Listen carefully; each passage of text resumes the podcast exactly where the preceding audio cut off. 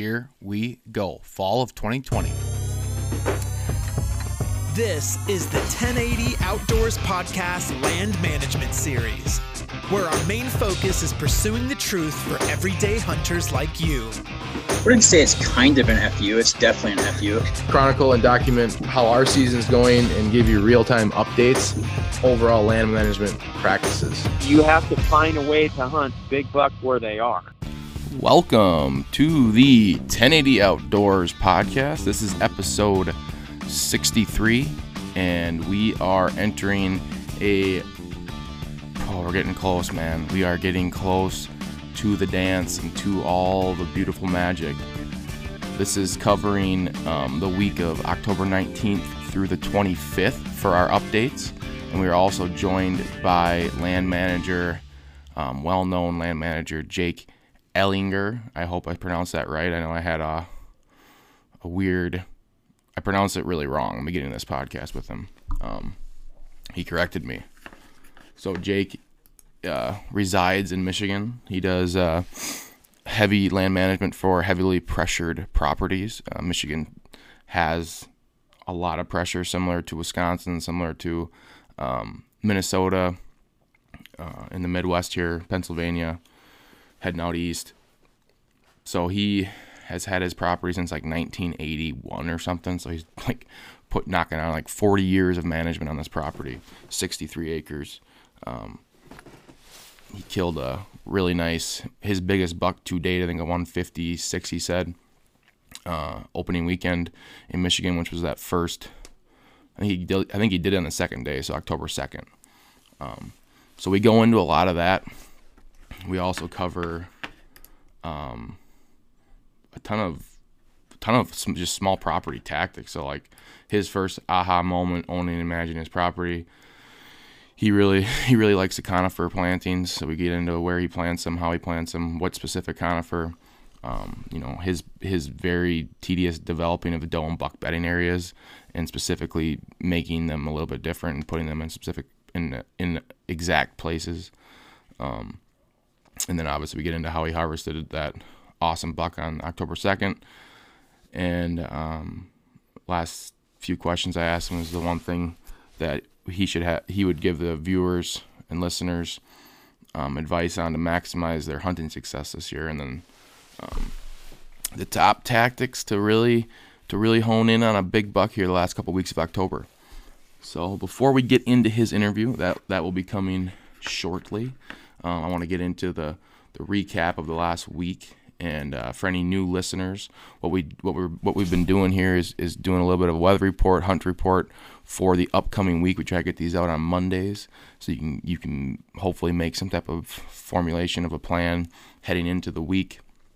Um, if you are a weekend warrior, you know we'll list out a couple days this weekend that look the best, and then if you're just hunting um, whenever. Um, I'll pick three of the best days this week to hunt um, and then we'll go over little, some of the ideas of and theories behind um, what we're doing um, this this week. So um, this is for the week of October 19th through the 25th. So we're getting close. I'd say I really start taking things um, really seriously. The 20, I would say that next week, um, 26th through the 31st, is when I will actually start kind of hunting um, uh, I wouldn't say blindly, but um, not off trail cam data. So right now I'm still kind of on um, waiting to see a mature buck daylight and then moving in on them. I, I, I, think still we're we're in that time frame. Even last week with a really good cold front, that uh, you got to be careful because they're still they're still in their home range. They're still starting to get a little riled up. Um, so recap for me last week is I missed it. I missed the action. So I had I had some uh, inkling of where these bucks were. I've, I've kind of lost them like I like I usually do in October. Uh, we have some we have some big timber that I hunt around. And I think they just they hide it. They they kind of tuck in there and, and, and hammer the acorns in in October. And it takes that I think first few cold fronts in October to really get them back to where I'm getting them on camera again. Same thing true this year. Um, I have cell cams out. I had a cell cam out in the area of where I did end up finding out there was a ton of action that I missed on, um, and it just didn't it didn't pick up. It picked up a couple bucks, and I was and I was suspicious of it. Um, never had the right wind to hunt that area. Almost went after, almost went in there one morning, just because I just I I just had a feeling because we'd had some pictures on that cell cam of a couple mature bucks. And I'm like, I just think they're in there because I'm not getting them anywhere else. Everywhere else is dead. We actually did hunt Thursday morning in an area, swing and a miss, didn't see anything. So kind of pulled out because Thursday was really a good day. And then Thursday afternoon, the wind was just questionable for the spot I wanted to sit. Um, and then I, I him and hawed. I, I went to the one spot and the wind wasn't right, so I pulled out Thursday afternoon and then headed over to a different spot and just couldn't. I didn't trust the wind, I guess, um, and I may have I may have missed my, missed an opportunity to, to kill V Town because um, the cell cam went off at that location about 6:30. Him walking out in the field. Um, yeah, it so it, it sucked. So then I had even more suspicion. So the next morning, I was like, all right, I'm gonna go in there and sit an aggressive sit um, in this new stand setup that we put in an inside corner. So for those of who for those of you that are new, I hunt a farm that is is is big ag, but we're in we're in hill country, so like picture our road that separates the property down the middle and the road is the high spot of the farm, and then everything else just falls off. So you have rolling ag fields that fall off into big timber, and the timber is obviously the um, low area, so valleys and, and steep hillsides. Um, so accessing in the mornings can be difficult. You have to figure out where they are staging up that last, because I'm trying to get in there hour and a half, two hours before um, shooting light. So trying to kind of figure out where they're staging those last hour or two hours out in those fields and avoid them. Um, so I had, uh, it's just, it's just always an issue. Um, so walking back to get in that area and to get into a lot of areas in the mornings is just, um, it's tough. You got to kind of be careful.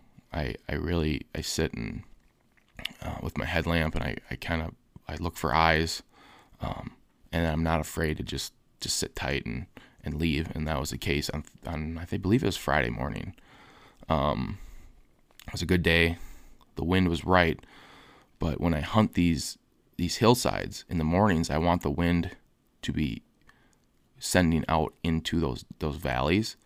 So I'm actually I'm actually accessing with the wind in my back, and sometimes with the wind pushing off to the side. And I don't like doing that because you're getting that means that you're you're sending your scent um, in a lot of different places. So you're I mean you're obviously walking somewhere. You leave your scent there, but I'm, I'm, i mean when your wind stream's hitting you from the side, I I always think that 100 200 yards downwind, even when you're walking, gets affected if there's deer there. Um, so accessing through open ag fields when they're probably out there and trying to get around them when possibly the wind's blowing at them is tough. And we're still in that area where, you know, if it was if it was 10, 10 days or we're getting into the 28th, 29th, 31st, or first week of November, a lot of times I'll access early, early. Um, possibly even have someone drive a truck in to drop me off and just push those deer off into the woods and then kind of make a mad dash to a stand. Just and it's it, it sucks. I've had I've you know I've had good luck doing it that way because you just they get pushed off by a vehicle. It's a little bit less intrusive than than walking in. Um, but in this scenario, I didn't have that. I I started walking in. I crested over a hill and and in an area that I had to get through in some way, shape, or form.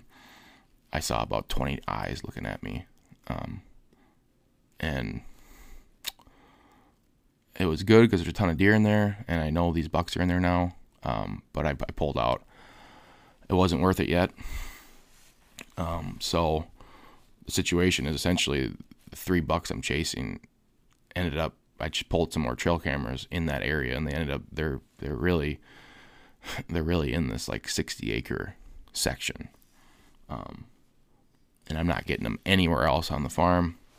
So I kind of have them what I believe to be cornered in this in this little section. Um, I know I'm gonna I'm gonna push in aggressively here this week um, and probably throw some throw some sits at them. Possibly tonight, do a little uh, sit back, but actually, um, if they do what they've been doing, if they're daylighting, I should be able to get a shot at them. Just it's not really ideal for those bedding areas around there with this wind, um, but I can get in and get out in the for an afternoon sit relatively easily. Um, so if you picture afternoon sits on these type of farms, I keep the wind blowing at me for the most part. If I'm not trying to get really aggressive, so I blow them back out towards the road and I enter and then exit, and then I'm not blowing it down into those hills um, where I think bedding is. And then mornings, I do like this flip the wind and hunt um, big steep drop offs or ditch systems where I can blow that wind out into a, a, valley and let the thermals once they start rolling to catch it. And you get that tunnel effect um, and if you're up in a tree that tunnel effect happening above where the deer movement is and you can get away with a lot in those mornings. Just a matter of getting in there ideally people access you know a different farm i hunt the new place we hunt i can access um, the opposite way and come in from the bottom. So you're you're I think that's more beneficial as you're I mean you're catching everything coming off the fields, getting back into those hills for bedding in those in that timber. Um, so it's just it's a struggle, and I, I, people deal with it you know everywhere, and in this area in Southwest Wisconsin's, um, I'd say that's probably the the biggest challenge if you don't have multiple access points, bottom and top.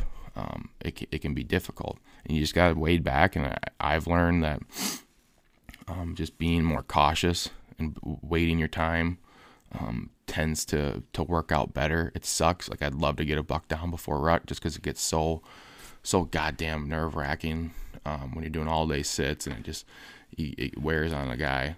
Um, but I know they're gonna be there just from previous years of history. Like I know they're not going anywhere. Like I'm gonna get a shot at these deer at one some point if I just just hit the edges, hit the edges, hit the edges, and then if the conditions are right, go in. Um, and honestly, a lot of times when I walk out and when I'm accessing in the mornings, and the deer aren't there in the fields, last few years that has been a, good thing because that means that there's something that that's happened. Now I'm talking about first week of November, but also I've had the same experience. If you had if you got lucky and you got a hot doe in the last week of October, if you're accessing and those deer aren't there, where they've been all year staging before light comes just to go back to their beds. And I call it, you know, it's a reverse staging of what they do in the afternoon. They kind of stage in these areas um, in ag fields where they're, they're going to ease back into their bedding.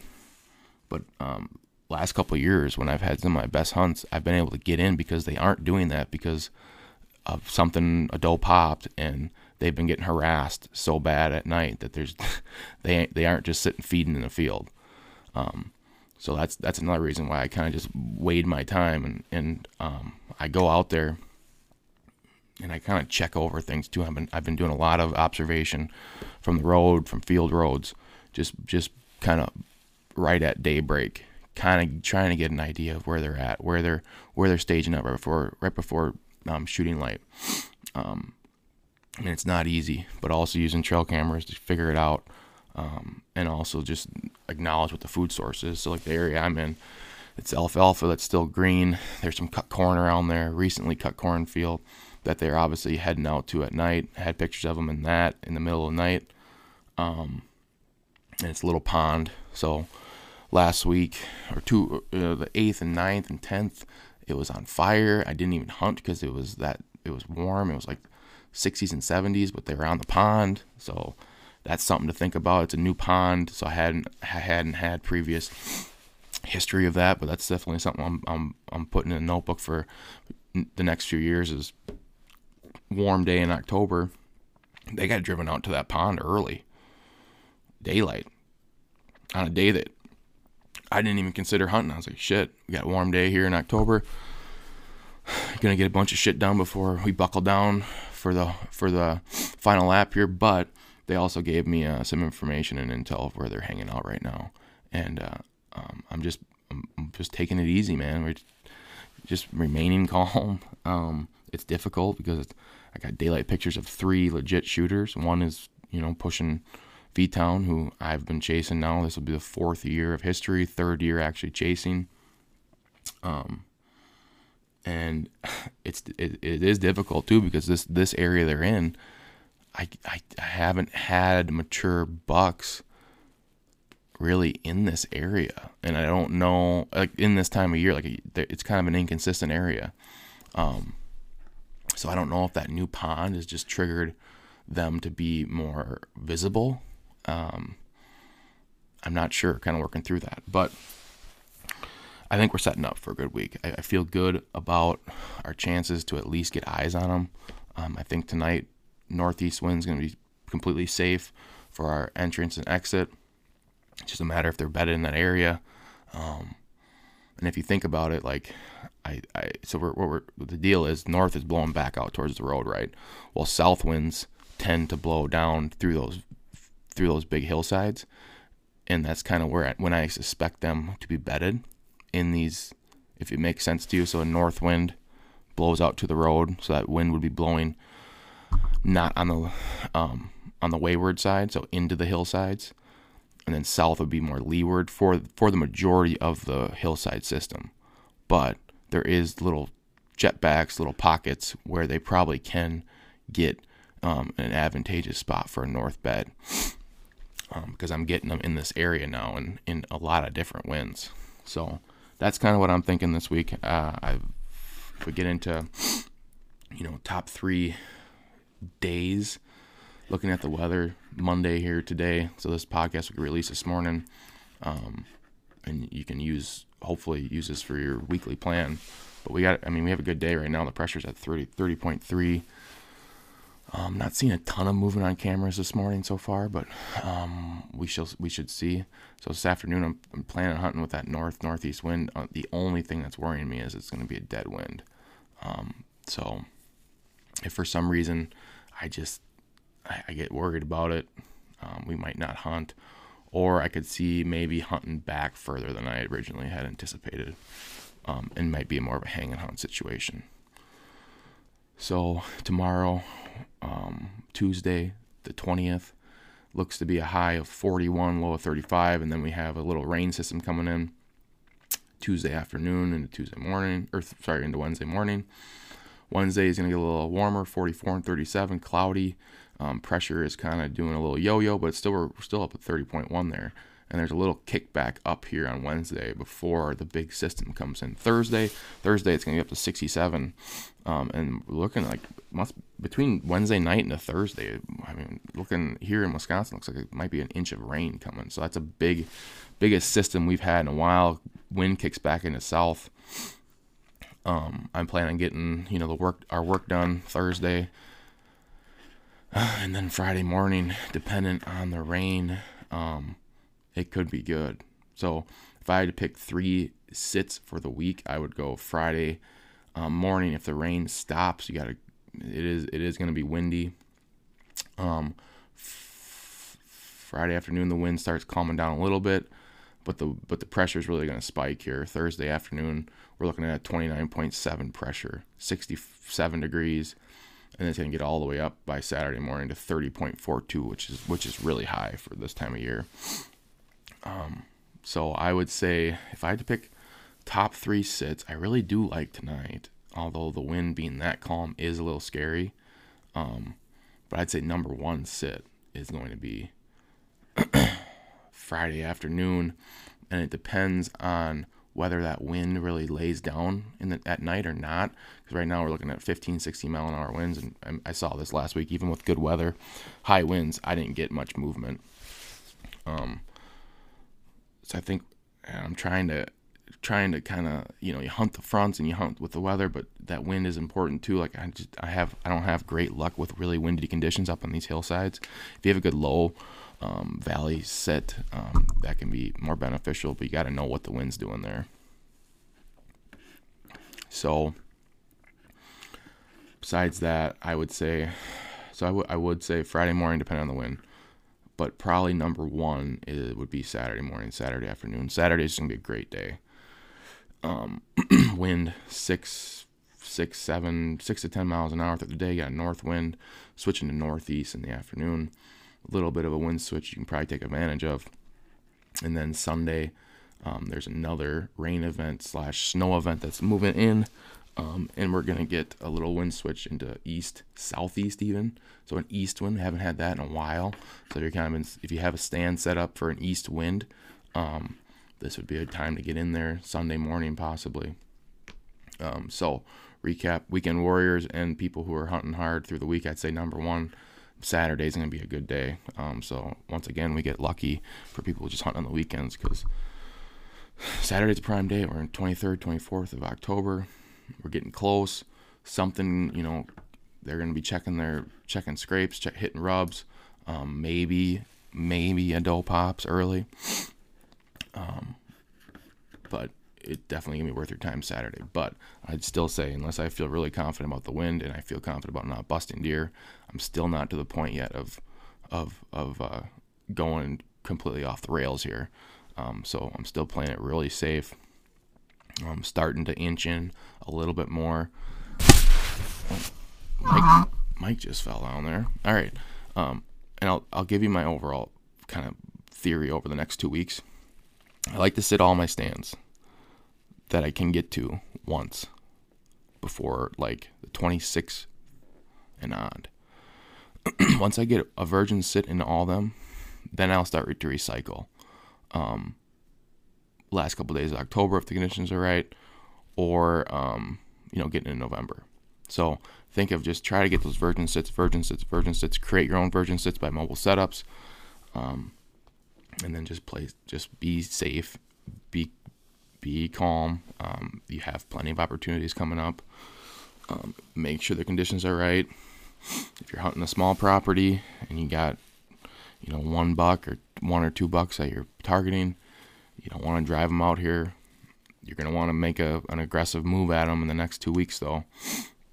So just bide your time, pick the right conditions for the right stand, um, and go in there after it. And, and other, I mean, if you're hunting, if you're just kind of like picking around at the outside and, and kind of doing safe hunts, go ahead and toss a few of those in there, um, or getting good observation locations to to get an idea of where these bucks are at. So it's going to be a good week.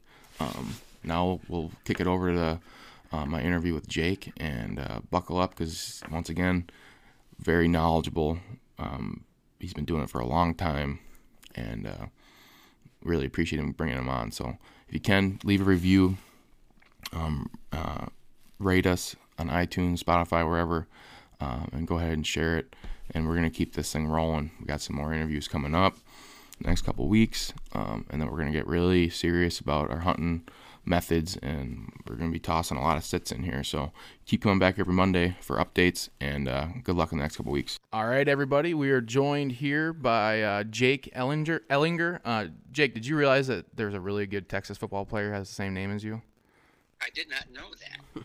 yeah, when you Google when you Google your name, you have to you have to put deer behind it because there was a, a good quarterback from a couple years ago that had the same exact I've seen name. a guy with my exact same name, Jake Elinger. Sorry, I pronounced it wrong. yeah, so, okay. yeah, he played. he played I, for Texas. I haven't, I haven't, looked into it any farther than that. It's like, oh man, this guy in Texas with my same name. That's yeah, awesome. he's messing with your Google stuff, man. Yeah. so Jake, I'm done with Google anyways. I'm a DuckDuckGo guy now. well, we appreciate you joining us here. Um, you own a company called Habitat Solutions 360, correct? That's right. I guess we can start there. Um, kind of explain to our viewers and listeners everything um, that you do and what got you to this point. So, Habitat Solutions uh, 360 is a, uh, a habitat and long range plan management company. Um, I get contacted by hunters and landowners that want to improve their their hunting, improve their habitat, hold more deer, have more bedding, have better food sources. You know, you know, everybody's got a little bit different goals. Some people want to hold uh, you know, mature buck. Some people just want to see deer. Uh, but anyways, uh, I travel about 18 to 20 different states, uh, a lot of Michigan, Illinois, Indiana, and Ohio because I'm in southern Michigan. So, you know, that, that radius right there is easy for me to reach in three to four hours. Okay. But I do go to Missouri and Iowa and Kansas and Arkansas and some of the southern states as well, Pennsylvania, that sort of thing. But uh, basically, I uh, meet the landowner at their property and we kind of go over some goals and what their objectives are. And then I just walk all over the property with my camera, taking pictures of everything I see and pointing out to the landowner, you know, what's good, what's going on good here with the deer, uh, what the deer are doing, what they are doing, you know, where they're bedding. Uh, maybe I'm maybe I see some bedding areas that are way too close to you know where we parked and where his entry is, and discuss you know uh, alternatives that they can take to uh, decrease that bedding or screen that bedding area. And uh, pretty much spend, you know, whatever time it takes, whether it's a 40 acre property or a 160 acre property or somewhere in between. And often it's a full day, you know, from daylight till dark. At the end of the day, I pretty much go over a list with, uh, you know, what I what I see are the gaps that are missing on the property to help them reach their goals. And uh, I bring a lot of information. Uh, I print out about two dozen sheets of how-to and examples for everything from timber stand improvement to food plotting to screening to entry and exit and uh, wind and playing the wind and understanding, uh, you know, weather conditions and things like that. Everything from post cold front, high pressure, a lot of different things. And then I also put just tons of information on a USB drive and leave that with the client the day I'm there. And then when I get back to my office, I create a very detailed, full color uh, habitat management plan. It just goes into extreme detail on everything that I suggest doing to the property in a three to five or maybe 10 year plan, depending on how big it is and how much needs to get done. And in the long and short of it, that's my service that I provide for hunters and landowners. That's awesome. I appreciate explaining that. Um, I guess we, we dive in. I kind of want to work, kind of want to work out some of your theories and frameworks. What is Sure. the overarching? I guess if someone, if you had the one thing that kind of outlines your strategy, your your base framework for deer habitat and managing a property, what would you say that the, that core principle is? Well, uh, number one, I really try to focus on cover, okay? And cover comes in all kinds of shapes and sizes. It can be everything from, you know, trees to switchgrass to old field growth to a mixture of, you know, warm season grasses and trees.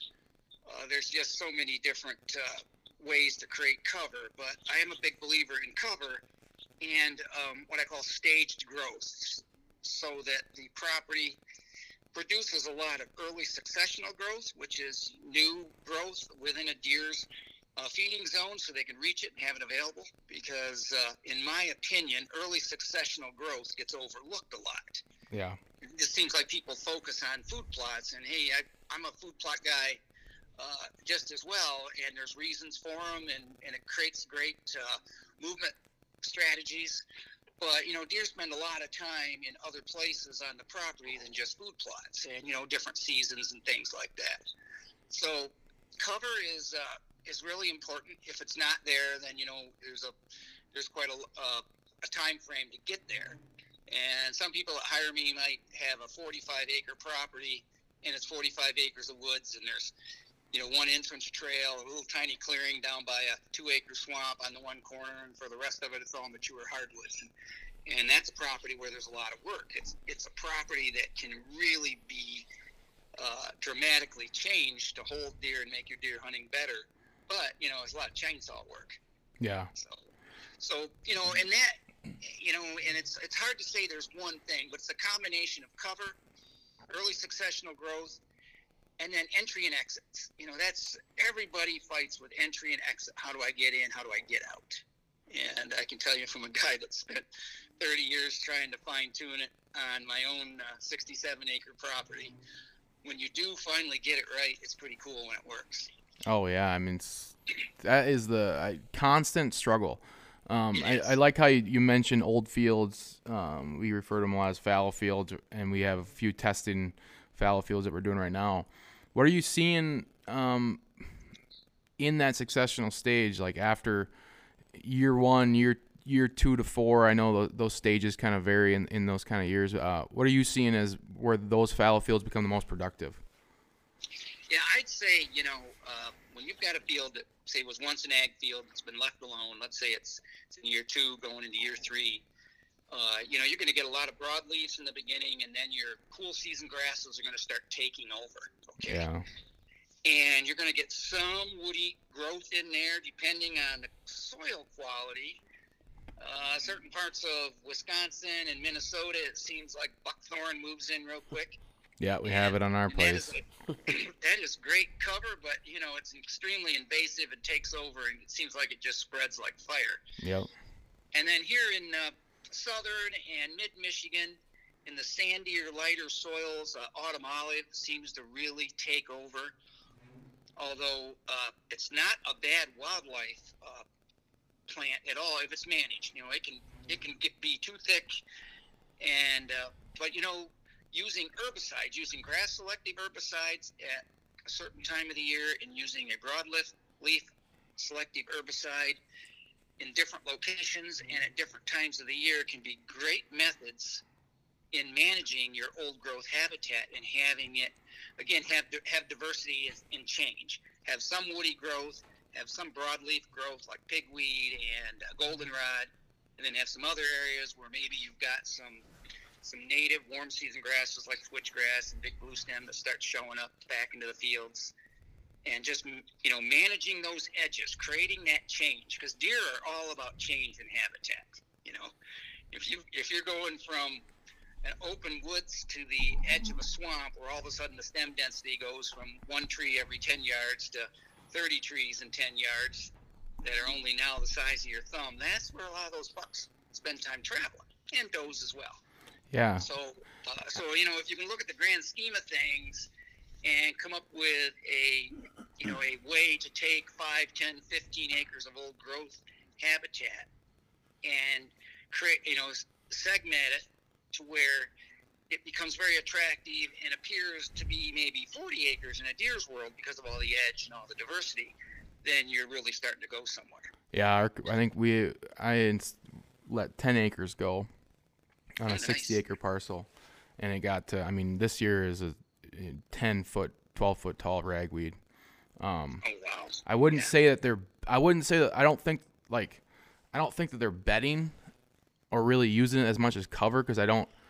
I feel like it almost gets a little bit bare. Like the ragweed gets bare this time of year. You know, like it. You, there isn't Yep. much on the ground. If you actually, Right. I mean, you can look through that stuff and see the, see the um, floor. Um, but we, Right. we, Right. so you kind of expect that to turn into more that three to five foot height and cover over the next couple years. Like once ragweed starts getting, It will, and if and Yeah. if it's you know if say next year because it it's gone to seed and it's sitting there in that open ground and the sun comes in there in the spring, you're going to get a, a flush of new ragweed. It may make sense to go in there when it's all about 10 inches tall and do some spot spraying with uh, 2,4-D or something like that, a broadleaf control to kill that off and see if something else will come up. Maybe you'll get some goldenrod or or something else will, will come in there that's a broadleaf. There's mullein. There's all kinds of different broadleaves. Depend again, depending on your soil. And Yeah, what, when I look at- seed bank is, you know, Well, because everybody's yeah. got a seed bank. And, Yeah. yeah, just try and try and management manage it a little bit uh, for diversity. You know, so it's not all one monoculture because it sounds like right now it's ten acres of ten foot tall ragweed. yeah, it actually a lot of it. Uh, we broadcasted clover and the majority of that, and so it's actually there's clover in a lot of it too. Um, I'll we're testing testing the theory of come- what clover leaving a clover field fallow does too. Yeah. Well, as long as you got that clover down in there, so you're, you know, it's uh, it's producing some nitrogen, so you'll probably get a lot of different uh, species that will come up once that ragweed kind of runs through its cycle. Right. Yeah, I mean you look at the you look at the ditches around here, and it's all goldenrod and, and milkweed. Yeah. Yeah. So like and, and you can kind of look at those as as your future, huh? yeah, I, I have great, you know, I really like goldenrod. and I, you know, I, I have uh, about 12 acres of warm season grasses that I specifically planted here on the property, and I have uh, gone to certain areas where it's a little too thick and used a couple of techniques to open it up to get a little more goldenrod growing in there. And boy, do the deer, I mean, I get so much deer bedding in my mix of warm season grasses and goldenrod. Yeah, goldenrod really show like you can see how beneficial it is right now because everything else is dying around it and it's still that thick stand. Like it's it looks like a, the perfect thing for a deer to back up against. You know, it is a great structure. And a lot of times when you have a mix of goldenrod and say switchgrass or goldenrod and big blue stem or um, you know, right where it changes from the warm season grass to the goldenrod, the deer will lay down because the goldenrod will eventually, uh, you know, it doesn't stand up to the snow and ice like your uh, switchgrass Right. and things like that. So that I is mean, I- that is the issue with it. I, I have found uh, some of the best antlers on the farm in deer beds, right where the goldenrod and the switchgrass came together. so Yeah. So if we uh, go into your property, the I mean the, the property you you know the best, what kind of what I guess explain kind of what that was when you acquired it, and then the kind of the Okay, first sure. steps you've taken, and Yeah, that's a good question. You know, when I bought this, it was a 67 acre farm with about 29 acres of tillable. And it just, you know, it had a wood, you know, it's got a, a mature woods on it, although I bought it several years ago, so it wasn't as mature as it is now. I bought it back in 1981. So that uh, I, I grew up right around the corner from this farm. And the uh, gentleman that owned this farm used to let me squirrel hunt, and I killed my first deer on this farm when I was 14 years old with a flintlock 50 caliber. you know, so it was the kind of thing I was doing back in those days. But it has about 22 acres of flooded timber in really irregular shapes, and a couple of places where the where two peninsulas come together, and those become swamp crossings. You know, whenever the the narrow spot of the water is, that's where the deer cross, and so those are great locations to uh, put a stand on during the you know during the rut when the bucks are cruising. And of course, the deer love to use the edges of the water, and a lot of my my tree stands are on the edges of the water. But that 29 acres of tillable, which you know, it's a long, it's a rectangle. I believe it's about uh, let me think here around. Uh, I think it's a 1,100 feet wide along the road frontage, and then it's about 2,600 feet deep going north to south. So the tillable was all on the south side, and uh, it had kind of an irregular shape. It wasn't a straight line going across. But after we bought it, I quickly took about, I think, seven or eight acres in kind of a, a little bay that went into the woods and took that out of production because I had a farmer farming it when I first bought it and started planting conifer trees and all kinds of different deciduous trees and different oak species and you name it. I was just just playing. And again, this goes back into the early '80s when you couldn't pick up a magazine and even read about habitat. Okay, it was just yeah, it just wasn't. It was just I had been lucky enough to meet a couple of deer biologists young in my life, and you know they they uh, they hadn't even really you know gotten into habitat management. They were studying deer, but they knew enough about habitat. They uh, threw a few uh, cookie crumbs towards me, some ideas, and I kind of ran with them, and then just learned a lot on my own. But I mean, it's a typical southern Michigan. It's it's uh, what you call gently rolling hills. We've got like 35 to 40 foot hills. Nothing really steep, you know, not like certain other parts of the country. But you know, really good wetland and uh, definitely not the most fertile soil, but not bad soil. It's primarily clay and loam. Uh, but it's sure better than that yellow beach sand that I see people trying to plant food plots in. yeah, so uh, uh, it's got that going for it, and a and a good majority of white and red oak and hickory throughout the, the hardwoods. That's probably the predominant species. okay, So you know that's what I started with, and uh, like I said, I I took about seven or eight acres in the early years and started planting conifers and Norway spruce and blue spruce and Douglas fir and, and a variety of different conifers because there was not any conifers at all on the property. is there a and- specific species of conifer that you'd recommend now? Well, I'll tell you, I really like Norway spruce because they will grow in a lot of different temperature gradients and they'll deal with just about every kind of soil condition other than heavy wet soil that you know that is seasonably wet. Yeah. or like you know or beach sand. You know yellow beach sand there's just no way to hold moisture for them but if you've got halfway decent soil that holds some moisture and has some organic matter in it uh, norway spruce will do very well.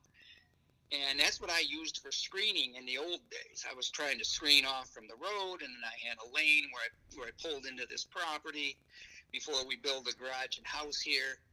So I was trying to screen off that that lane, you know, so that you know I wasn't walking across 29 acres of open property trying to go deer hunting and having the deer laughing at me 400 yards away, you know. You know, Absolutely. So you you use uh that spruce was a good tree for a, a screen like that. So the good thing about Norway spruce is they hold their lower limbs as they Mm, get yep. older. Yeah. and you know we're like white pine and red pine as they start getting into that 10 12 inch caliper 30 feet tall they kind of lose that first eight feet of their limbs. So if so if you're really looking for a screen and you've got one or two rows you, you'll actually have a screen all the way to the ground. So that was the benefit. It just takes you know a much longer time to see the fruits of your labor compared to you know switchgrass or miscanthus grass or you know the hybrid sorghums and things like that that you can plant nowadays that you can get you know a you can get a great screen in you know the first year with your sorghums or good screens with your switchgrass and miscanthus grass in about two or three years. Right. so uh, so that's what I did. You know I just embarked on a I mean I was a, a individual that was number one very passionate in deer hunting and wanted to uh, take this property and turn it into really good deer hunting.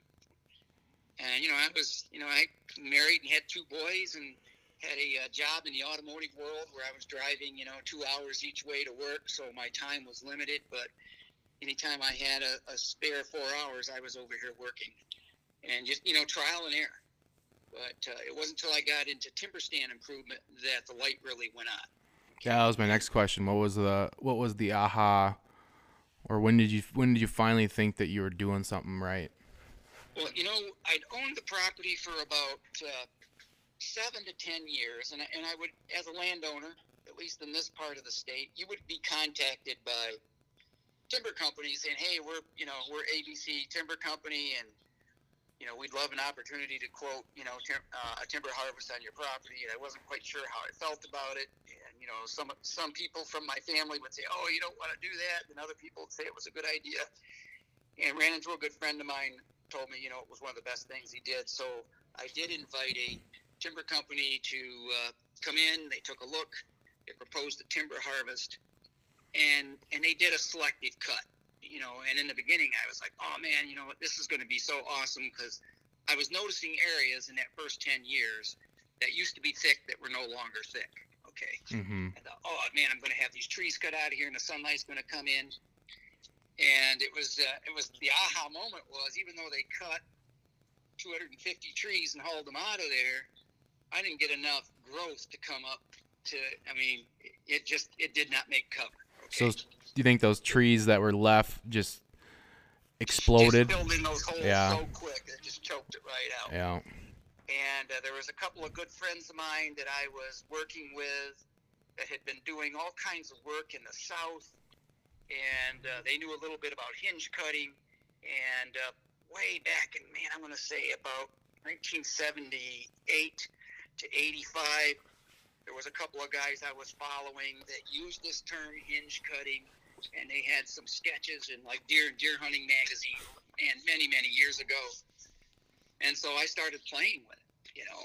And uh, I, I met another individual that was about ten years older than I was at the time, and he had really gotten into it.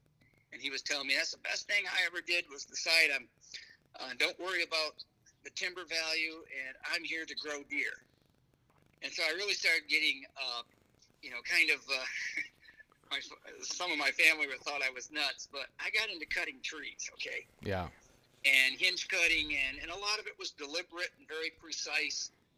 But the amount of early successional growth and cover that I was creating, and just night and day difference in the deer that I was seeing, you know, from it, was taking the you know I'm going to go hunting and, and if I see a deer to well I'm going to go to this stand down on the water and I know I'm going to see deer you know and uh, I you know to this day I still do an awful lot of hinge cutting on the property. My goal is to have lots of early successional growth and it all ties into my techniques of travel corridors and kind of a maze effect within the hinge cutting. You know, just you can't just have this giant mess with trees laying all over the place. It has to be well thought out, and you know, you know, I'm going to want you know kind of a winding north-south path, and I'm going to want a, a winding east-west path, and then I'm going to have spurs of openings and areas so that you know isolated doe family groups can bed over here and one or two, you know, single bucks can bed over on the north side and on the east side, and depending on the wind. So I uh, have developed a system which is called segregating the sexes in the development of the hinge cutting and bed building, and it works really, really well. So what are you in, in the in an easy scope for people? Um, I guess explain what you have seen um, with the differences in bedding. So bucks, like you're talking about, certain areas are buck bedding, certain areas are doe bedding. Right. What have you seen to distinguish that, and what have you done to kind of enhance um, both So- areas? So number one, I'll tell you that you know number one, I focus on everything I do on my property and client properties for basically the three months of the hunting season, which is October, November, December. Deer do a lot of different things during 12 months. So in the summer, bucks are together in bachelor groups, but right now those bachelor groups are breaking up.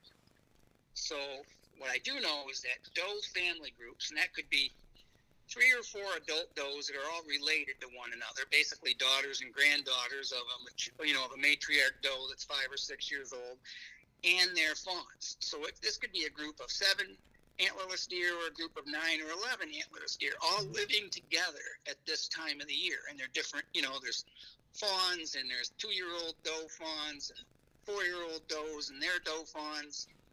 And of course, they're going to have their button bucks with them at this time of the year too. But they live together as a family group.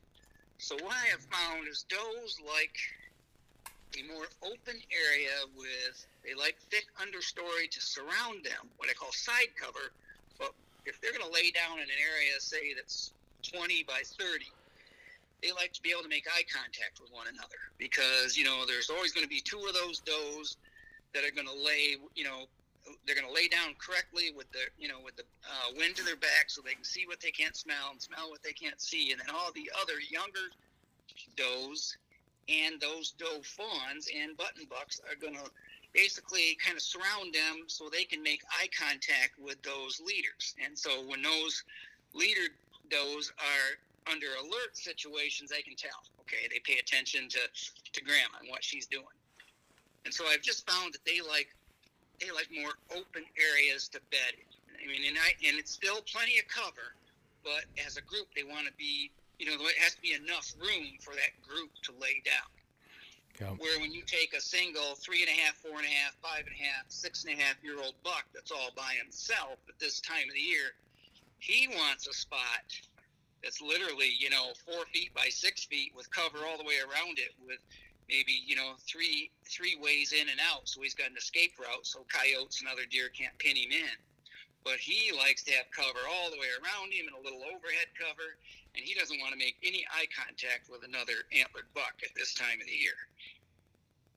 So what i try to do is develop isolated individual buck bedding 50 to 75 yards away from where these doe group bedding areas are and they're all interconnected with with trails and travel corridors and that type of thing. And it can be, you know, it can be an area that I just cut, or it can be a spot that was hinge cut seven years ago, and I've gone back in there and I've recut again, where this, you know, early succession has now turned into trees that are eight feet tall and, and inch and a half in diameter.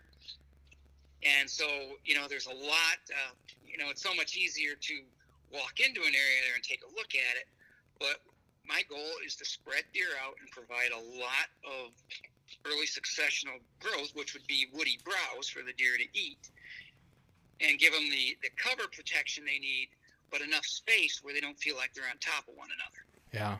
So have you- So I take we- every square inch of this property, and if it's not food, it's cover. Yeah. And if it's not food or cover, it's a transition zone.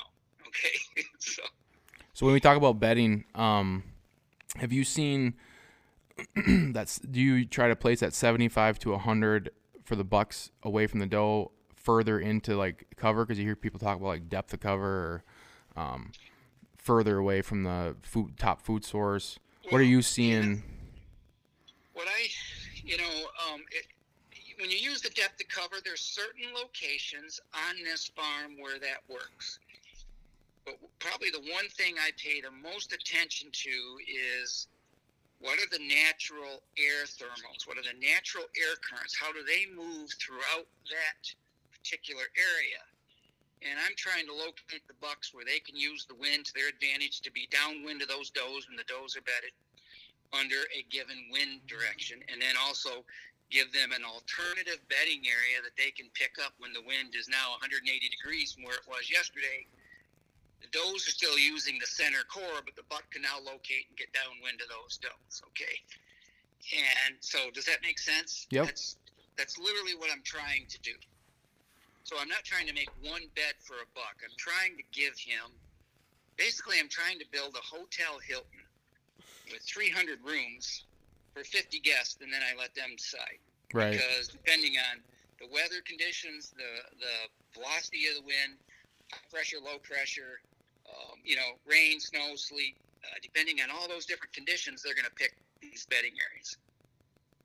Do you so So have, have so you have you seen you've had pretty good success with saying hey this is a a, a, a buck a mature buck would bed here with this, these specific conditions because he's getting the wind over his back he's got cover to his back on side and then he's catching those thermals coming up in front of him or seeing out in front of him Yep. how what what do you think is more important the fact that he's getting the wind coming over his back or the the thermals you know, there's sometimes they like to look into the wind, especially like I know in uh, you know Wisconsin and Minnesota, there's a lot of bluff and hill country, and you know my farm is not that. And, I, and it seems the flatter the country, the less that's important. But it seems like when there's steep ridges and deep ravines, there are deer that like to bed right on that what we call the military crest and look down over that edge because they're also they want to be able to see, so they like thick cover behind them.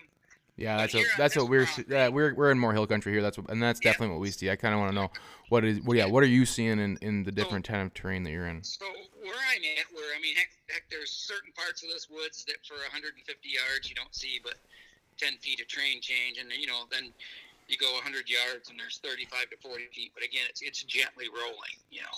Right. But but what I'm noticing is they like to position themselves probably where the wind uh, tells them everything that's going on. That's probably the number one. They live by their noses here, and uh, you know it's a high high hunting pressure, uh, high number of deer hunters per square mile.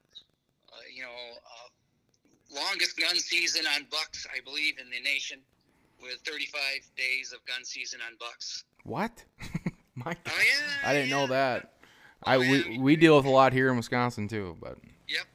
Yeah. You know, and then we have the youth hunt and other things. yeah. So these deer, you know, are constantly being exposed to pressure, one level or another.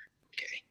So, uh, so you know, by the time you do get a, a four and a half year old or older buck here in southern Michigan, you know, he's he's seen it all, uh, you know, done it all, and so he's really living by his nose. Okay, he's spending a lot of time living by his nose, and uh, you know, I've, and I'm a real observer that you know, I haven't gone into the woods in probably 30 years without a camera with me. Okay. And so I just constantly take pictures and then moved into the video cameras as soon as those became small enough to where they didn't weigh 40 pounds and were the size of a bread box, you know, like they used to be. And, uh, you know, I've just, I have just taken content. I spend a lot of time watching and learning and a lot less time uh, trying to kill, even though I do kill a few good deer here and there. But uh, So what are you are you answers your st- question. Oh yeah, yeah. No, I, I think bedding is so important because I think it's the I think it's the thing that people have the hardest time understanding. I know for me it took me forever to kind of get a grasp on on why I guess what was the relation between weather conditions and bedding. Um, I'll go into you, you had a successful harvest uh, the opener correct I mean, Well, it was That- the second day. Our, our archery opener is October 1st here, okay, yep. and uh, the evening or afternoon of October 2nd, yeah, I ended up uh, taking just a super deer here on my farm, and the hunt was just incredible.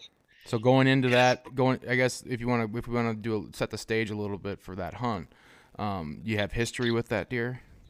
I do. Yep. I have. This deer was, uh, I believe, last year I was pretty convinced he was four and a half, but now that I got him and I've, I've had a chance to look at his lower jaw, um, I believe last year he was just a really super good three and a half year old last year.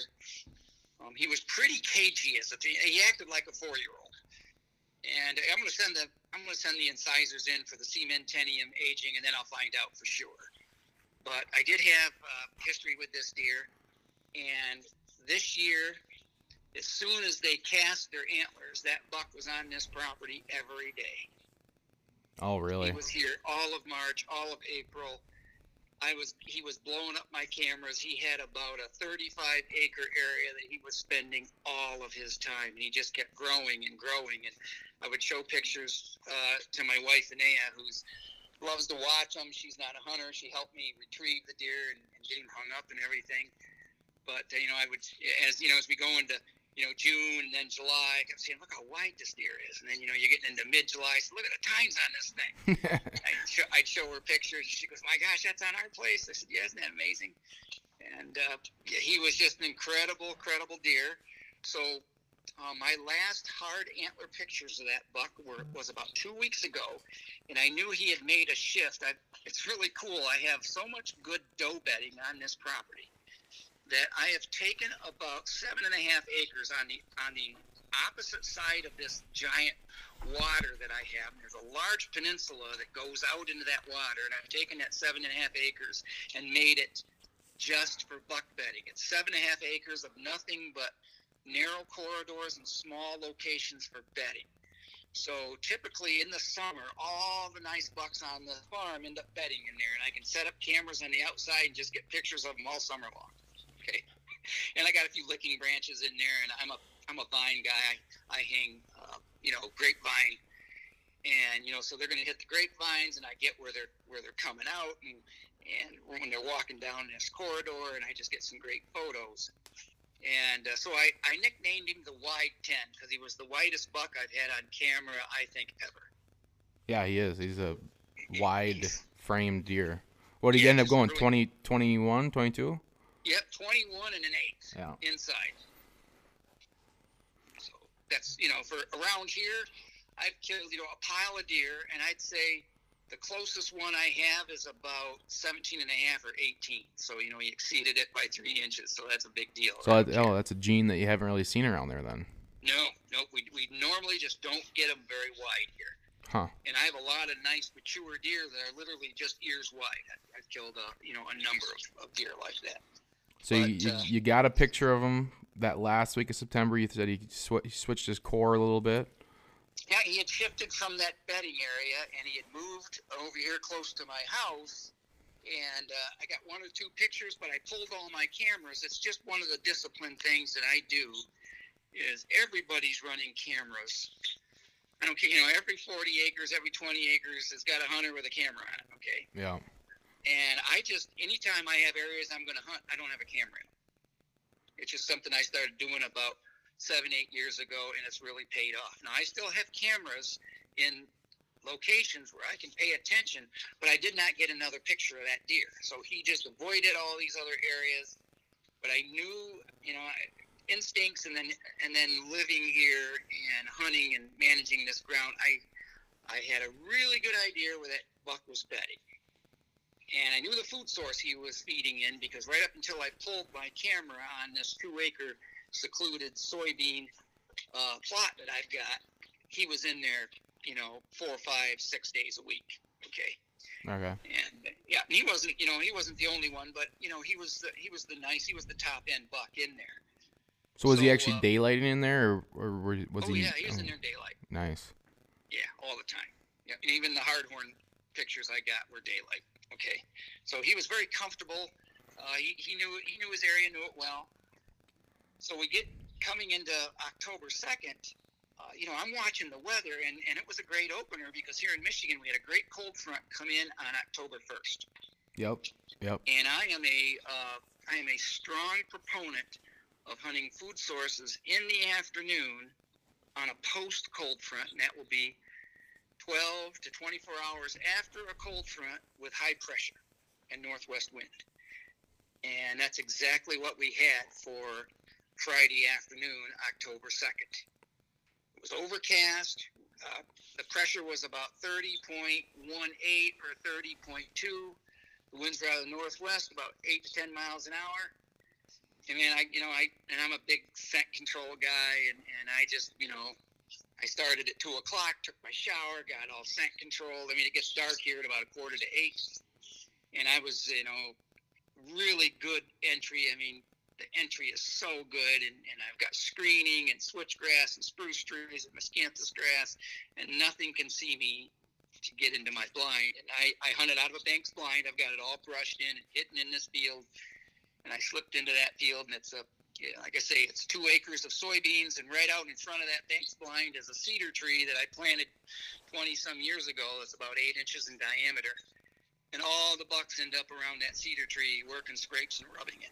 Yeah. Okay, I don't care, I don't care where they come from the field, they end up next to that tree. Oh, magical, magical tree Yeah. there. and I went in there. Uh, I mean, just to give you a couple of habitat tips, I went in there late August with a walk behind brush hog, and these soybeans are like 40 to 45 inches tall, and I mowed paths that deer walked down, and and every path I made that went through that field all was like a spoke to that cedar tree. And I mowed all the way around that cedar tree and knocked everything down so they'd have lots of lots of clearings to stand in to, to work scrapes underneath that tree. And then I overseeded it with uh, a forage uh, cereal rye called rootstock rye and crimson clover and a little bit of dwarf Essex rape. Mm, okay. And you know, as soon as I got done overseeding it, it poured for like two hours, and it was I just knew it would be awesome. But that was the last time I'd been in that field. Was right around August 29th was the last time I was there. So I stayed completely away from it. Don't have any cameras. Slipped in there Friday afternoon. Got in the uh, stand at about a quarter after three, and I mean I could just feel it. I just knew great things were going to happen. And you know, half an hour, 20 minutes later, you know, here's the first year and a half old buck, and then watch him, and then, you know, half an hour later, he was a basket rack eight, and then another, another nice year and a half old buck, and then here's a couple mature does. Half an hour later, here's a couple more mature does. Now there's two bucks and four does. And I'm checking them out, and I'd probably been there for, uh, you know, I'd probably been there a good solid two hours. We're probably now about five or five thirty, and I look off into the northeast direction where most of these deer enter the field when the wind is out of the northwest. And I see this giant rack walking in, and it's this buck I, I nicknamed the Wide Ten. And he's coming in the field, and he's, you know, like 70 yards away.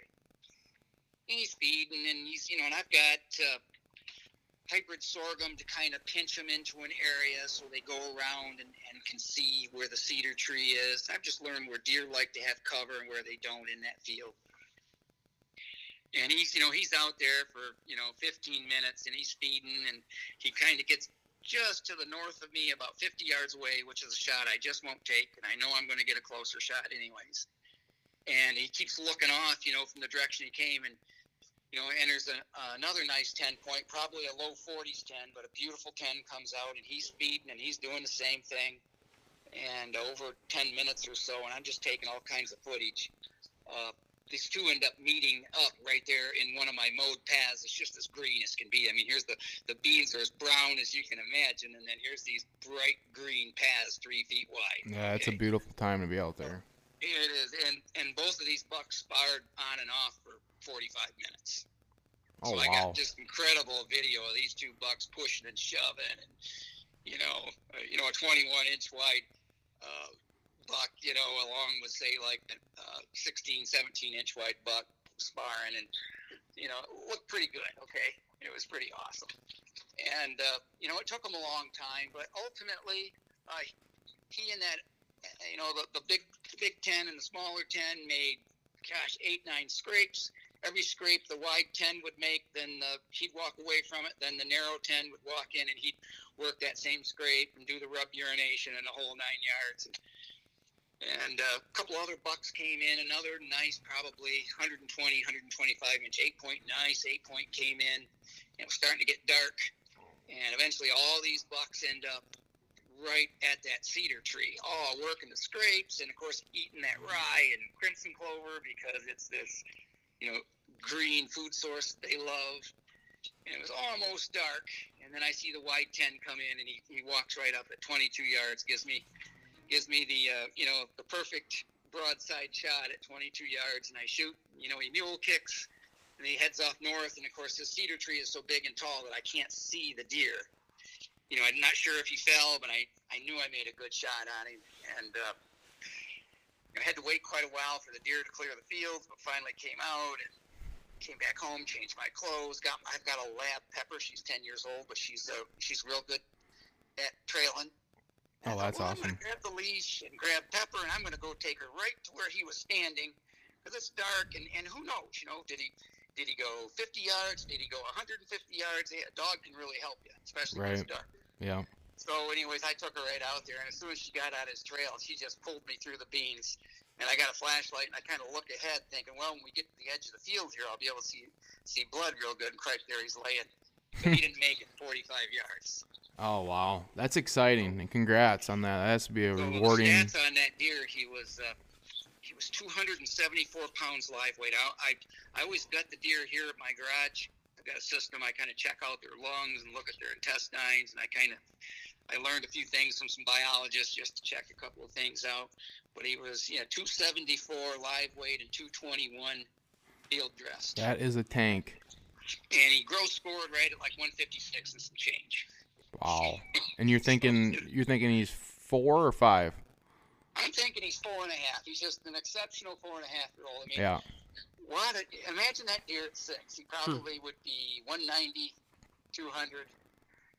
You know, who, who knows? I mean, you never, you never know. It's you know, you always speculate, but deer do the darndest things. But that was the best deer I've taken so far in my life, and uh, and every day deer I have ever killed has been here on this farm. So uh, I've never killed a deer anywhere else than here, so it's pretty cool. Wow. Congrats. But uh, yeah, so So that- when you when you when you went in that day, um, with that specific wind, northwest wind, you must have had a pretty good idea where these bucks were bedded. And Yeah, and actually, I just put a uh, YouTube video up that covers the hunt and shows. And I had a very good suspicion that at this time of the year, there's a big hinge cutting area. I nicknamed it the Brutus Hinge Cut because in 2017 I killed another giant. He was an eight point, but I killed a giant buck that weighed just about the same, and it was a rut hunt. And he came right along the edge of that hinge cut looking for does, and again, you know, went nah, stopped him at 15, 18 yards and double lunged him, and he didn't go 40 yards. And, and he was just a giant of a deer, and I had all kinds of history with him. But for uh, when you look at the location of that uh, hinge cutting, it's probably a solid one acre of trees down with a lot of a lot of early successional growth, openings, networks, all kinds of little spots that deer, you know, individual bucks can go into. Um, that was my suspicion. Of course, I won't go in there and look, but I've just learned over the years that that is where those bucks like to bed at this time of the year.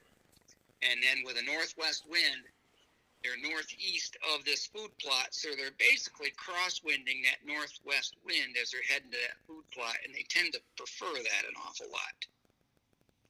And it was pretty cool to watch all these mature deer. Now these young bucks will will walk with the wind to their back, so to speak. But those uh, three mature bucks that did come into that field, none of them approached that cedar tree until they got south of it, and then could scent check and walk up to that cedar tree. You know, us- utilizing the wind to their advantage. so you mu- you must walk in from the south. I do. I come in. So from you're the able south. you're able to access with that wind in your face, and then that wind, you're blowing that out into switchgrass or It's just blowing back behind me into an, uh, basically an old growth field area where I've got a mixture of different conifers from 20 years old to two years old, and some apple trees and some cherry trees in there, and, and a bunch of goldenrod. And I mean, if you saw my entry, I mean, my paths are just honed right up and they're quiet. And I mean, and it takes me 45 minutes to go 200 yards. I, I mean, I'm walking on eggshells going in. Yeah. I'm taking one or two steps and stopping, and one or two steps and stopping. And I, re- I, you know, I'm really careful because you never. It's not so much those big bucks, but there could be a doe family group that's bedded up close to the food. You never quite know at this time of the year. With it being the first really hard cold snap, you know, two days before that it was, you know, 78 degrees, and and that day when I was walking in, it was 48. Okay. Yeah. So you know, major change, and of course they're, you know, they're coming to that food to get those carbohydrates from those soybeans. And uh, yeah, it was just a just an awesome hunt, and I'm blessed to, to you know, uh, have the opportunities I do. But I will say, you know, the harder you work, the luckier you get. So yeah, for sure. So something I always battle with this scenario is when you access and then have your wind blow into the area you access, but it is like so when we talk about like keeping you know old fallow fields, conifers, all that stuff, we're, we're we're also talking about deer habitat. So do you Yeah. just use previous years' knowledge of how deer move through that property to know like yes, this is deer habitat, but it's not habitat that I'm expecting them to use during daylight hours.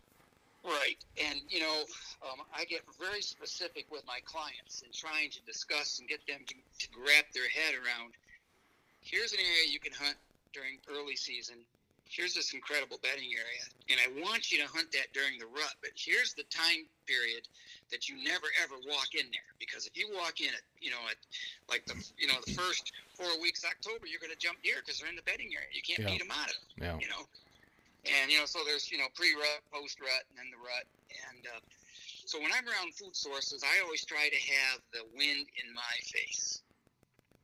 You know, and I've got another almost identical food source set up that is northeast of me. So had that wind say been out of the northeast, I wouldn't have gone to the plot I went to. I'd have gone to one northeast, completely hidden, surrounded.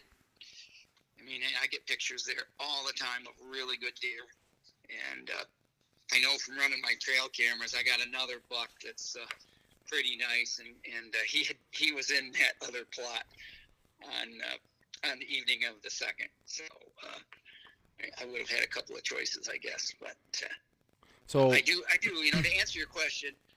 I, you know, number one, uh, history with the property and understanding how the deer use your property, Oh. and then you can have, uh, you know, old growth field is good, but but right now that's not the preferred bedding area. right. That's really preferred bedding in December and January. But it right now the hinge cut areas, and you know there's acorns in the woods, and so there's other food sources that attract them as well. And there's still uh, lots of green, you know, young tender green stuff on the uh, woody browse, which you know they just spend so much time eating. You know, if you uh, do much research in deer biology, you'll find that about 70% of a deer's diet is woody browse.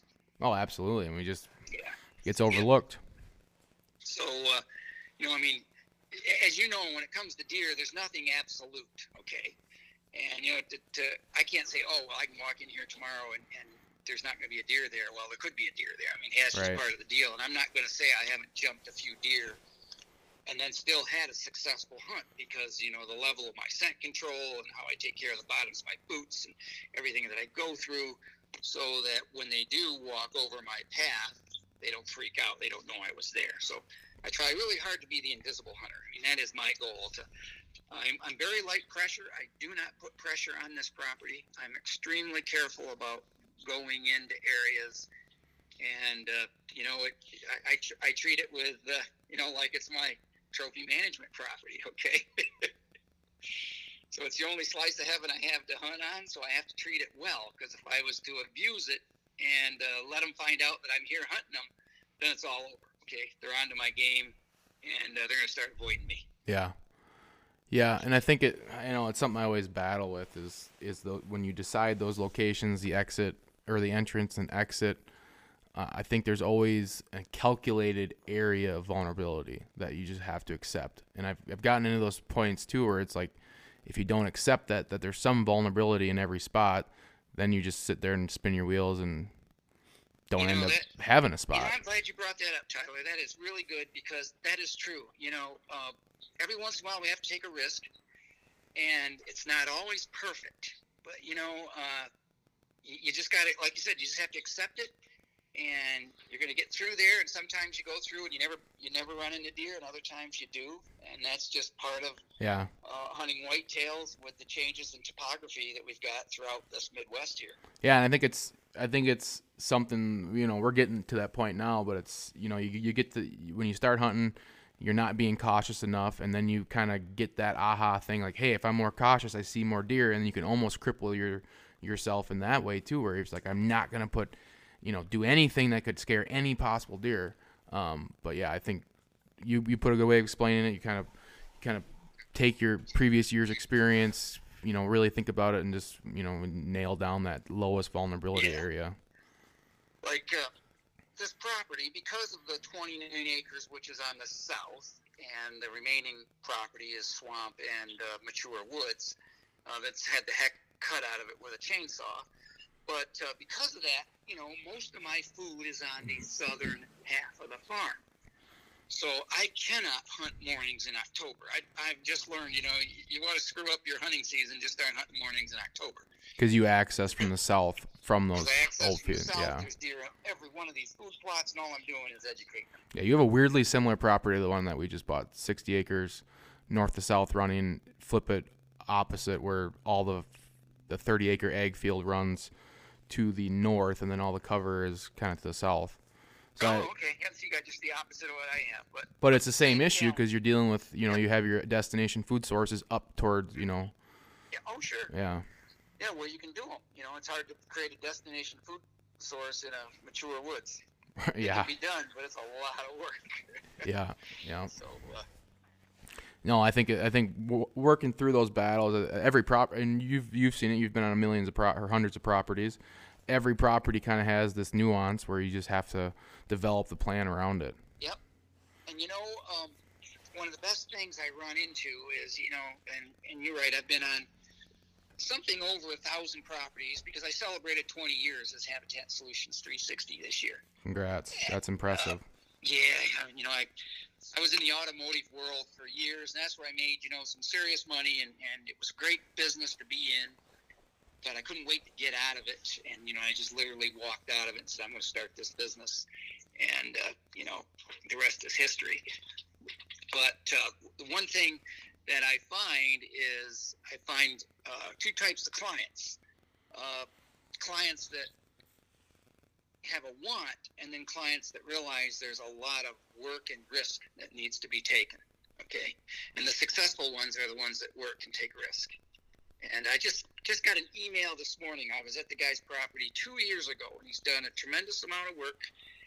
And he just he just killed best buck of his life. Now it's an Ohio property, so you know they've got you know they have a five day gun season. Okay, so a lot of difference. Okay, you know, and a, and a one buck tag, but still, you know, it's a great great state. And uh, I drew up a plan, and then he didn't want to. Uh, he wasn't comfortable cutting the trees, so I recommended a gentleman I know here in Michigan that hinge cuts trees, and that gentleman went down, I believe, two different times and, and cut trees for him. And he says, I killed this buck last night as it came out of that first bedding area you designed in the plan. And I'm saying it's probably a 160s, you know, just an awesome, awesome buck. So, so happy for him. But, you know, he's a guy that gets access, understands the bedding areas, isn't wandering around in that bedding area, putting cameras in there so he can show his buddies on Facebook what's going on. He's thinking about killing a deer, you know. Right. And I don't mean anything negative about that. You know, I, I'm not putting down Facebook because I think it's, you know, there's some great social media out there, but uh, you know, you can you can harm your hunting an awful lot in that late August, September, and early October by having cameras where you really shouldn't be leaving your human scent at that time of the year. Right. Well, Jake, we have I I probably could sit on here for a couple hours with you, but I want to get to um when people are listening to this, it'll be the week of the 19th. So we'll ha- they'll have 2 weeks left of October. So if we do a quick Oh, little yeah. quick little round with you, first question I have is if somebody what's one thing someone can do this year still on their property to maximize their success? to do now. Now that hunting Yep. season is is running, and we're looking at Yep. Someone someone calls you up like, hey, I got I got a nice buck here. I just want to kill. I know you can't. We can't really do much change in the land management stuff until next spring. But what what's something that I should just focus on right now? I would focus on. Uh, boy, that's that's a tough one. I there's there's two things. If you've got a travel corridor that you can slip into when when it's raining, and create a licking branch, and have a stand set up there, and then stay the heck out of it and wait for uh, the conditions that I mentioned before. Wait for post cold front, high pressure, uh, you know, and, and that can be north, northwest, northeast wind, uh, you know, those kinds of conditions. And then again, of course, identifying the food source, you know, trying to catch that deer as he's either heading to the food source or coming back from it. You know, that would probably, there's nothing like having a socialization spot. At, you know, these next two weeks can be an incredible time to see good buck movement. Yeah, and then what? And then if we if we gave our listeners your strat, what would be your strategy the last two weeks of October? So before the craze of the rut takes place in Yeah, November, I- what are we what I are we still doing? would avoid for this farm. I would still avoid morning hunts uh, because I really don't have an area I can get into that I'm not, you know, going to blow deer out of food. But I would focus on afternoons and even midday.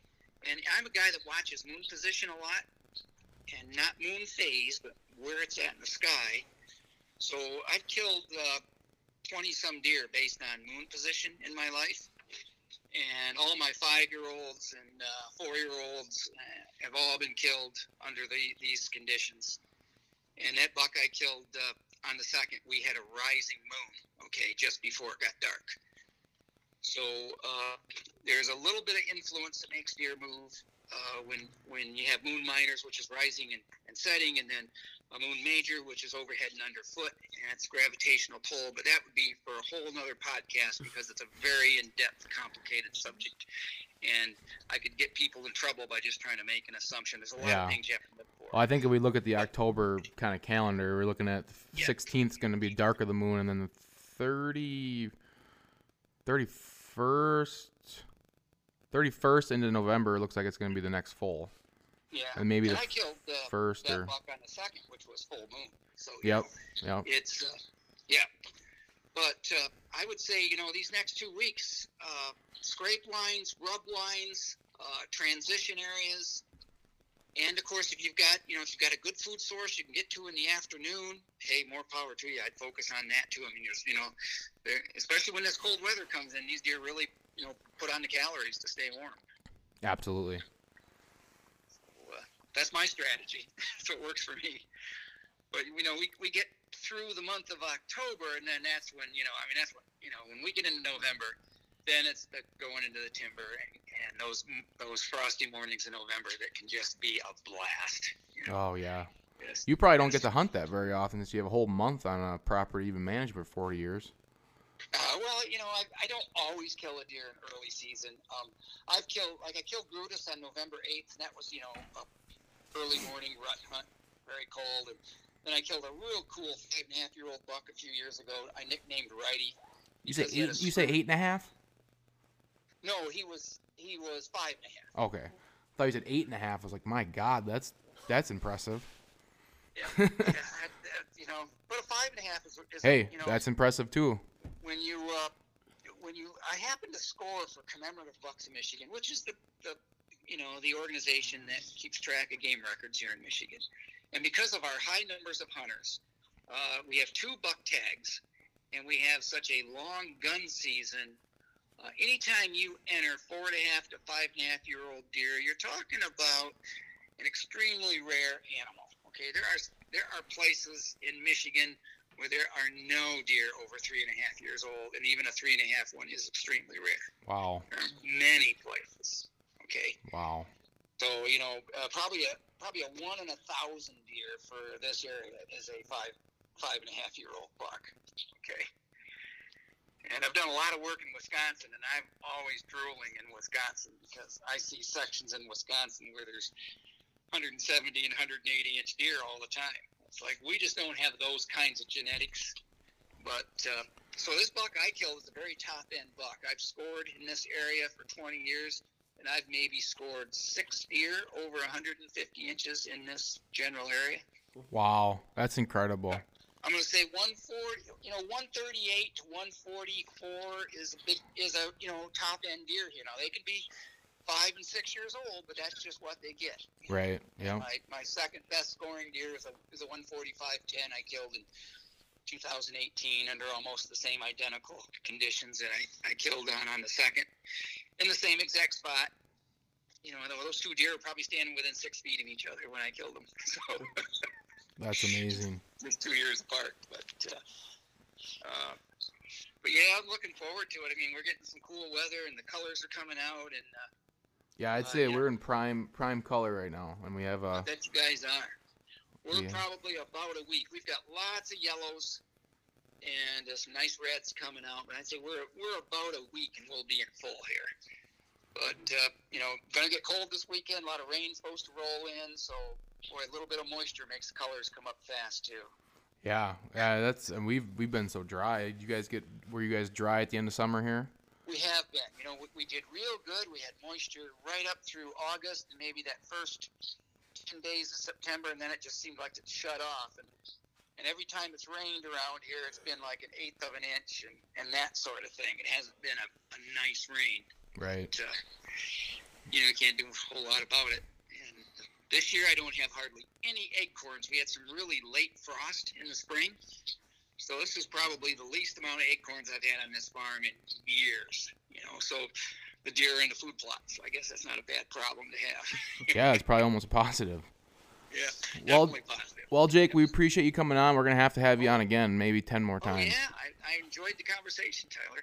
So Yeah, we appreciate thanks it. so much, and uh, good luck hunting, huh? Yeah, you too.